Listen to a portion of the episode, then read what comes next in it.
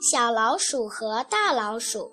这天，小老鼠脚下生风似的一头闯进大老鼠家里。什么事情让你这么风风火火？大老鼠责备地问。呵呵，天大的好消息啊！小老鼠一边喘气一边大喊，听说了吗？我们的天敌老猫遭殃了，被狮子逮住了，哈哈，没有了老猫，从此我们就可以毫无顾忌地跑来跑去，再也不用躲躲藏藏了。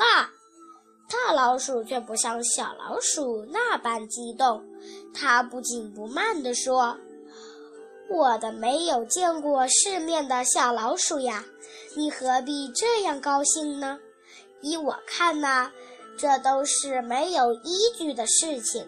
谁都知道，一旦狮子和老猫动手，最后一败涂地的一定是狮子。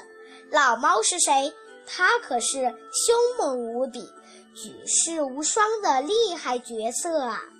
世上往往有像大老鼠这样的人，他害怕什么，就觉得这种恐怖的东西是全世界的人都会害怕的。